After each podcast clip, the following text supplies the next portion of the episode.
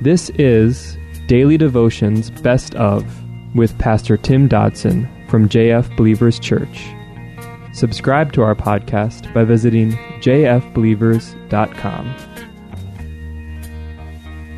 Mark chapter 14. While the religious leaders plotted his murder, another story with Jesus was on the horizon. And in the midst of so much hatred, we are herein given the record of one of the most beautiful and loving events in Scripture between Jesus and one of his faithful. A woman who would show the world that loving Jesus is truly the most expensive thing in one's life. The chief priests and the scribes, while plotting of his death, were unwilling to lay hold of Jesus near the Passover because some people, like this woman in the next story, well, they loved him. He was their Savior. He was the Messiah for whom they had been waiting.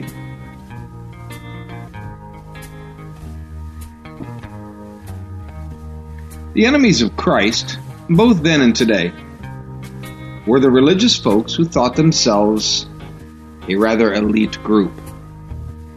They think themselves holy and other people as mere sinners. They do not place themselves on equal footing with the average man. Not only do they refuse to associate or befriend these mere mortals, they believe themselves to be different, better than the rest.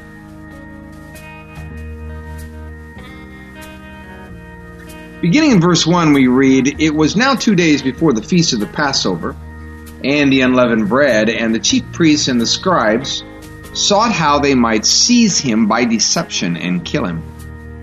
For they said, 'Not during the feast, because there might be a riot among the people.' While he was at Bethany in the house of Simon the leper, as he sat at the table, a woman came having an alabaster jar of ointment of pure nard, very costly. She broke the jar and poured it over his head." In a precious display of love, this woman unwittingly secured herself a place in history. Remember when you fell in love?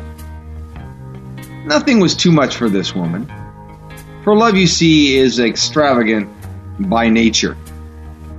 Jesus, unlike the religious leaders, he always seemed to be spending time with the wrong people. You know, lepers, prostitutes, tax collectors. This Simon the leper may have been the same leper from Mark chapter 1, verse 40. Naturally, these were not the beautiful people of society. No, these were the castaways. And these were Jesus' friends. Verse 4 says, "But there were some who were indignant among themselves, saying, 'Why has this ointment been wasted? For this might have been sold for more than 300 denarii and given to the poor.' So they grumbled against her." It seems that in every crowd there are always those who are indignant toward the acts of others such as this. Even with such a humble approach to Christ, even as they pour themselves out upon Jesus, all that they are and all that they have, the self-righteous will still criticize it all. Often an act of devotion by these folks can be seen as a waste. In truth, a waste is whatever you do that is not done for Jesus. And that includes whether it's your money, your time, or even your life. So instead of sharing in her loving sacrifices and joy, they criticized her. Well, now the King James Version says they murmured against her. Murmuring has never been justified or sanctioned by God, regardless of how right we felt might be the cause. It is always condemned and always cursed. Verse 6, "But Jesus said, 'Leave her alone. Why do you trouble her? She has done a good work for me.'" Those who complained They did so because their thoughts were only on and of themselves. They were not concerned about her, nor were they thinking of Jesus. Jesus said she had done a good work. Now, why was it a good work? It was a good work because she had given not just from her bank account, if you will, but moreover, from her heart with a passion and cost. She had done it for Christ. Such is the definition of a good work. Verse 7 goes on, "For you always have the poor with you, and whenever you want to, you can do them good, but you will not always have me." Now, Jesus was not being callous here. He was just being honest. Certainly, assisting someone with earthly material can be a good and godly endeavor, but often we are apt to help someone, or rather help send someone, to hell.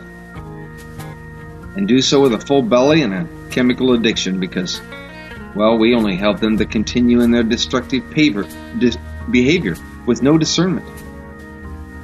Loving assistance means to help people change their lives so they can live for Christ.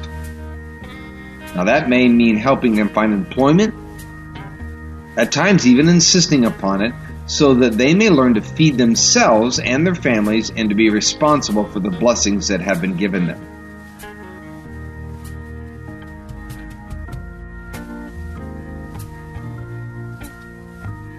Verse 8 says, "She has done all that she could. She has anointed my body beforehand for the burying." Now notice that Jesus was not demanding she do something that was beyond her ability. He praised her because she did what she could. Now many folks will take this verse as a way to bow out of service, bow out of sacrifice and giving, but this woman, no doubt poor and uneducated, she gave all she had. What she could was all she had. That's interesting. Verse 9 goes on, "Most certainly I tell you, wherever this good news may be preached throughout the whole world, that which this woman has done will also be spoken of her for a memorial of her." So this woman would be recorded in history for all who would follow. It seems that nothing we do for Jesus will be forgotten by him. Notice that her act would be told in combination with the very gospel message itself. Why? Why would that happen? Because her act was the embodiment of the righteous response to the gospel. Again, she gave up the most expensive thing in her life for a love that could not be purchased. That was our daily devotional by Pastor Tim Dodson. For more information about Pastor Tim or JF Believers Church, visit jfbelievers.com.